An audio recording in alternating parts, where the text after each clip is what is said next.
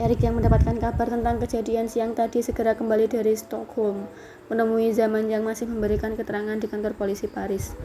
Kamu terlihat berantakan, Zaman. Erik tertawa melihatnya keluar dari ruangan. Zaman mengangguk, bahunya dibebat perban. Peluru itu cukup dalam menggoresnya. Ia duduk di sebelah Erik. Bagaimana dengan Tilamuta? Dokter bilang dia butuh pemulihan fisik minimal selama sebulan. Fisiknya mungkin dengan cepat akan sembuh, tapi jiwanya butuh bertahun-tahun untuk pulih seperti sedia kala. Malang sekali, dia telah disekap 50 tahun lebih. Itu menjadi pertanyaan besar zaman. Bagaimana Lastri bisa menyekap seorang begitu lama, terlepas dari dia memang psikopat? Bagaimana dia membawa Tilamuta hingga ke Paris tanpa mengundang kesurigaan pihak lain? Itu tidak sulit untuk dijelaskan. Lastri bisa mengarang penjelasan jika Tilamuta menderita penyakit serius, stres, atau depresi berat.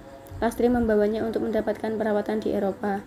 Dia membuat surat keterangan dokter palsu dan menyuntiknya terlebih dahulu dengan obat-obatan tertentu sebelum dibawa terbang. Petugas tidak akan curiga, bahkan di masa modern sekalipun.